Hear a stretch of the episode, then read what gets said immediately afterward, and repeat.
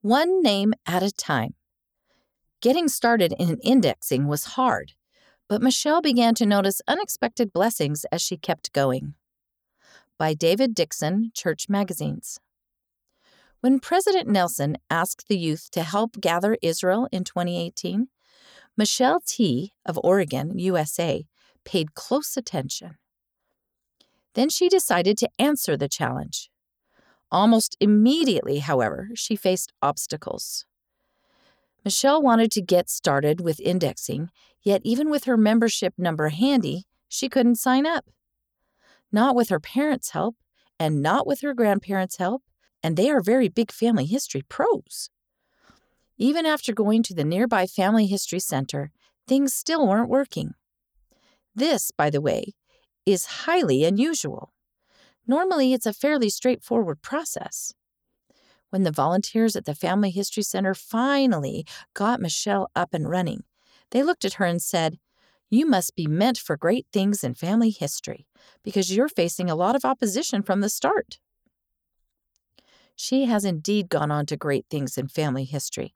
In fact, a video she shared during RootsTech 2021 ended up being the number one watched video from the conference.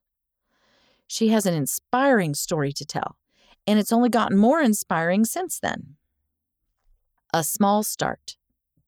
At first, Michelle decided to do a batch or two of names each Sunday evening. She joined a video call with her grandparents so that they could help teach her the ropes. It was hard, she says. Cursive is hard. However, she was not going to be intimidated. Michelle kept at it. As she started learning more and getting better, she decided to set a goal for indexing a thousand names in 2019. After hitting that goal, she set a much more ambitious goal for 2020 especially after the pandemic hit and she had more time available. She was soon indexing as many as 1,000 names each month. As she kept indexing, bit by bit, Michelle began noticing something interesting in her life. Things were just simply getting better. A big change. I started noticing differences in my life. I felt healthier. I was kinder to my family. I felt calmer and more peaceful. I was happier. I wanted to do more good things. I felt the spirit so much stronger. Indexing wasn't just helping me, it was helping others. One of the other good things that began happening was an increased ability to focus on her other spiritual goals. I was reading the scriptures more, especially the Book of Mormon. I also started studying my Sunday church lessons each week before class so I could be prepared for the discussions. Learning about my family history has become very important to me, along with visiting the temple. Life can be hectic. Lots of stuff can get in the way. But Michelle has learned the blessings that come from carving out enough time to do family history work. When I started indexing, I began to feel so much peace.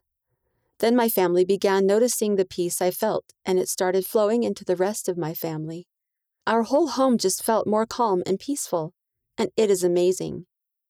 Jesus Christ is the source of peace. By doing the work that I've been called to do, I received a blessing of peace. The type of peace only the Savior can give. The best part is being able to share that blessing with others. A way to help others. Clearly, Michelle has felt the blessings firsthand of how indexing blesses her life. She also has a testimony of how her efforts can also bless many other lives on both sides of the veil. One experience she likes to share to teach this point is that her grandmother had been looking for a specific ancestor for a long time without any luck. Then a few years back, somebody indexed the name of this family member. That's all it took for Michelle's grandmother to be able to find this ancestor at last. That story really motivates me. Small steps connect many dots, and bless many lives. A way to get started. Is it easy to get started and find time for family history? Well, no, at least not usually. Most of us are going to have to shift a few things around in order to make some time. But here too, Michelle has some tips to get going. Michelle's family history tips 1. Be patient with yourself. Sometimes we think we need to learn and know how to do everything from the beginning. It's not true. We can take our time to figure things out. 2. Start small. Someone recommended in the beginning that I do a batch or two every Sunday evening. This was a small and easy goal. That made it doable and so much less overwhelming. 3. Try multitasking. I learned to combine indexing with other things I love. Listening to music and audiobooks or doing video calls with my grandparents are things I do while I index. 4. Keep it simple.